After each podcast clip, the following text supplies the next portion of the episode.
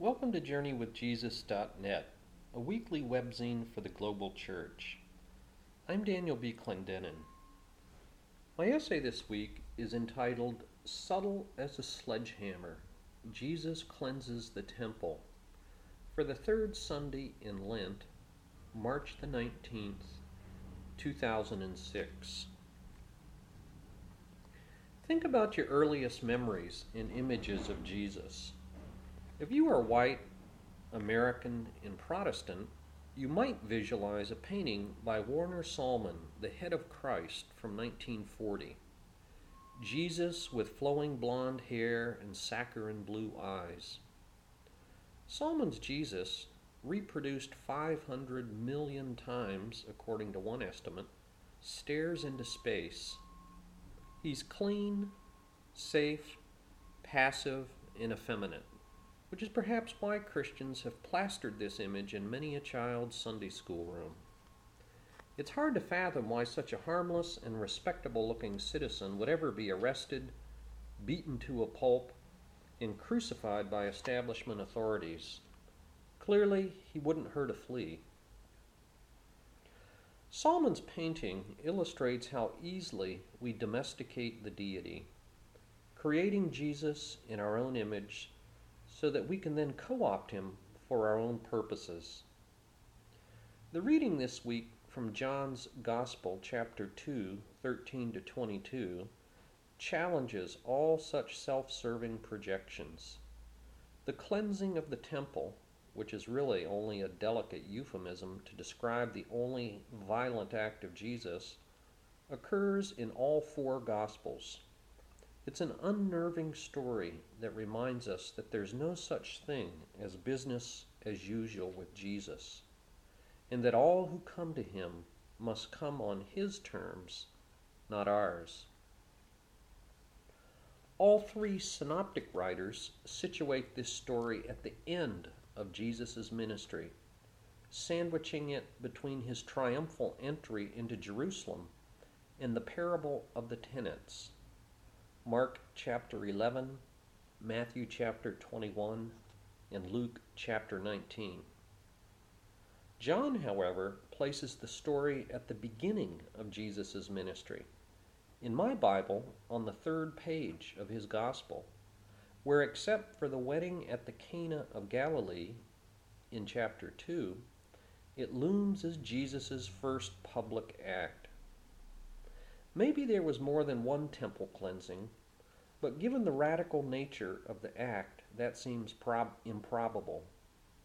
The verbatim literary similarities in all four gospel accounts, and the fact that John mentions three or maybe even four distinct Passovers signal that John cares more about theological confession than chronological precision.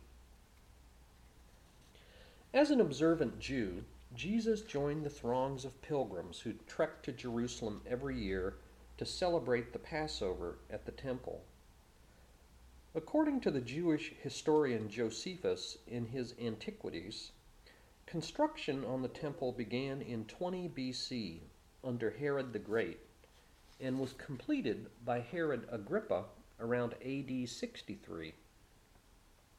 A bustling nexus of commercial activity, crowds of worshippers, nationalist aspirations, political identity, historical memory, architectural splendor, and certainly of religious affiliation, the temple constituted the essence of Jewish faith in both a literal and a symbolic manner.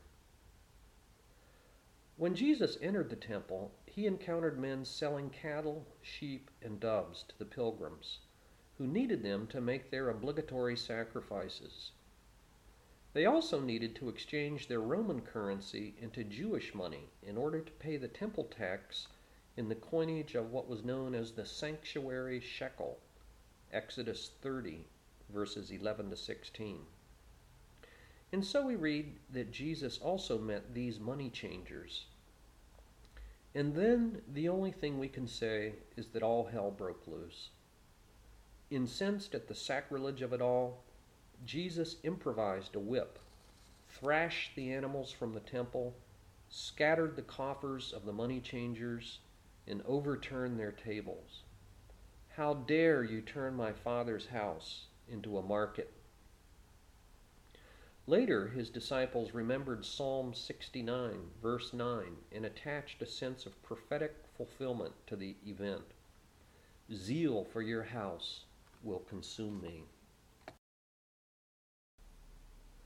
It's not clear whether Jesus objected to any and all commercial activity in the temple out of principle, even honest transactions that were necessary for pilgrims to fulfill their religious obligations or whether he excoriated the fraud, exploitation, and avarice of the religious authorities who controlled the means of ritual purity and thus controlled access to God. When asked to justify his violent actions with a sign, Jesus refused. Instead of any interpretation, justification, or explanation, he responded with an enigmatic saying Destroy this temple, and I will raise it again in three days.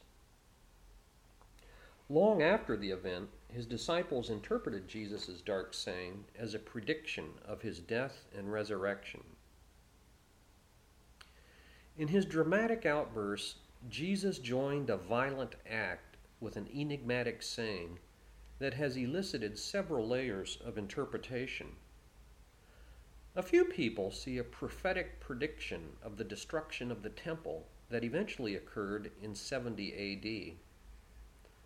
A simpler interpretation understands the story as a restoration or purification of the temple to its sacred purpose, as a place of prayer for all people, without manipulation or exploitation by, by the establishment gatekeepers. A third nuance suggests that in his own body, in his own impending death and resurrection that John mentions on the first pages of his gospel, Jesus fulfills all the functions of the temple building as the place for a person to meet God. To be sure, in the words of the British New Testament scholar C.K. Barrett, here, as in all of John's Gospel, we're to understand that in Jesus the eternal purposes of God find their fulfillment. No doubt the disciples tossed and turned a long, sleepless night that evening. It must have been terribly disconcerting to witness Jesus unhinged, throwing furniture, screaming at the top of his lungs, flinging money into the air. Perhaps they ran for cover with the crowd. I know I would have. Did they look him in the eyes the next morning, or shuffle their feet, stare at the ground, and make small talk? I liken their experience to the crazy uncle syndrome. Who might predict the next outrageous act or violent outburst? I read the cleansing of the temple as a stark warning against any and every false sense of security misplaced allegiances, religious presumption, pathetic excuses, smug self satisfaction, spiritual complacency, nationalist zeal, political idolatry, and economic greed in the name of God are only some of the tables that Jesus would overturn in his own day and in ours. Church is more than a place to enjoy a night of bingo or to reinforce my many prejudices and illusions. Thank God then for the psalmist this week who concludes with a prayer that is wonderfully appropriate this Lenten season. Who can discern his errors? Forgive my hidden faults. Keep your servant from wilful sins. May they not rule over me.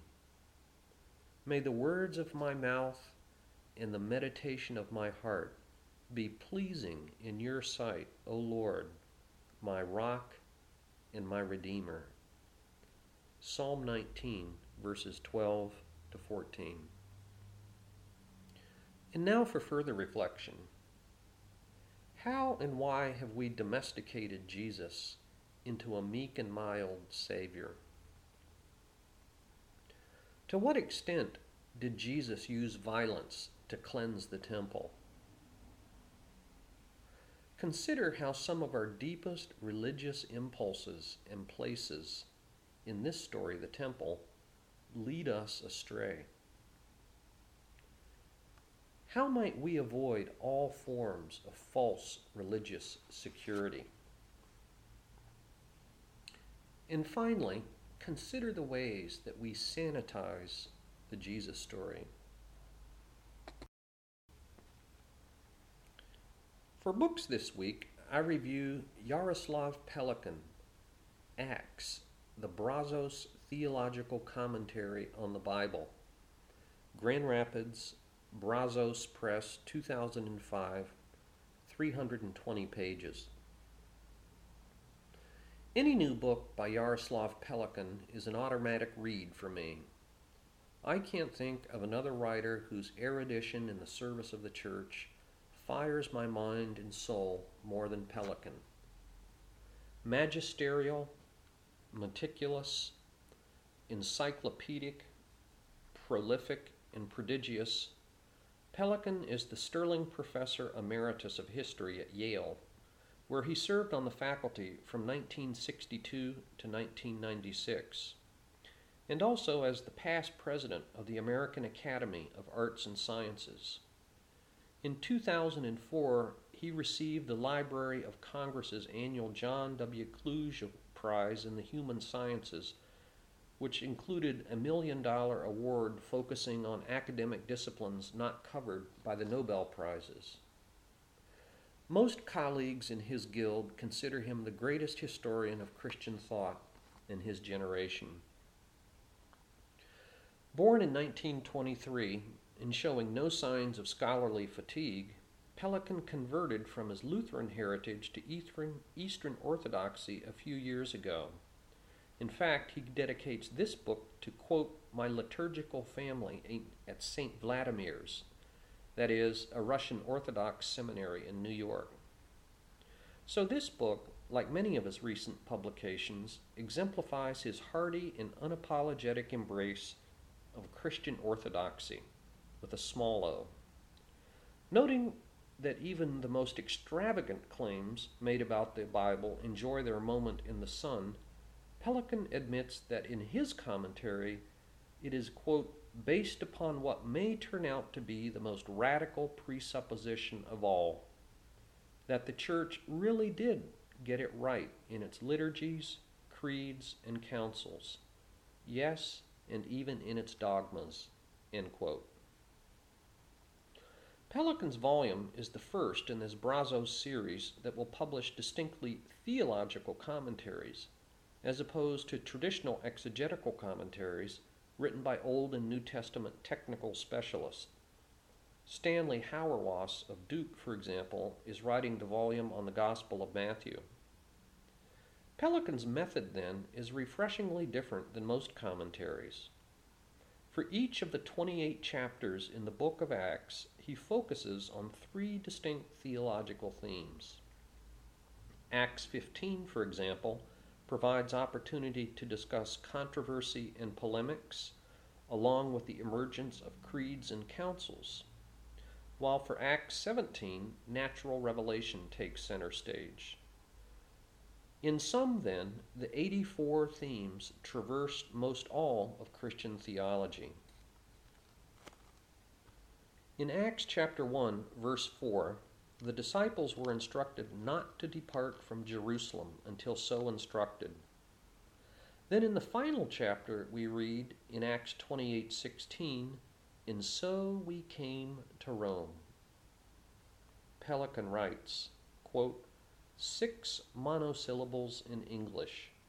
This sentence is the signal that the way, chapter 11:26, was being transferred, or rather already had been to a world stage and was no longer hidden in a corner.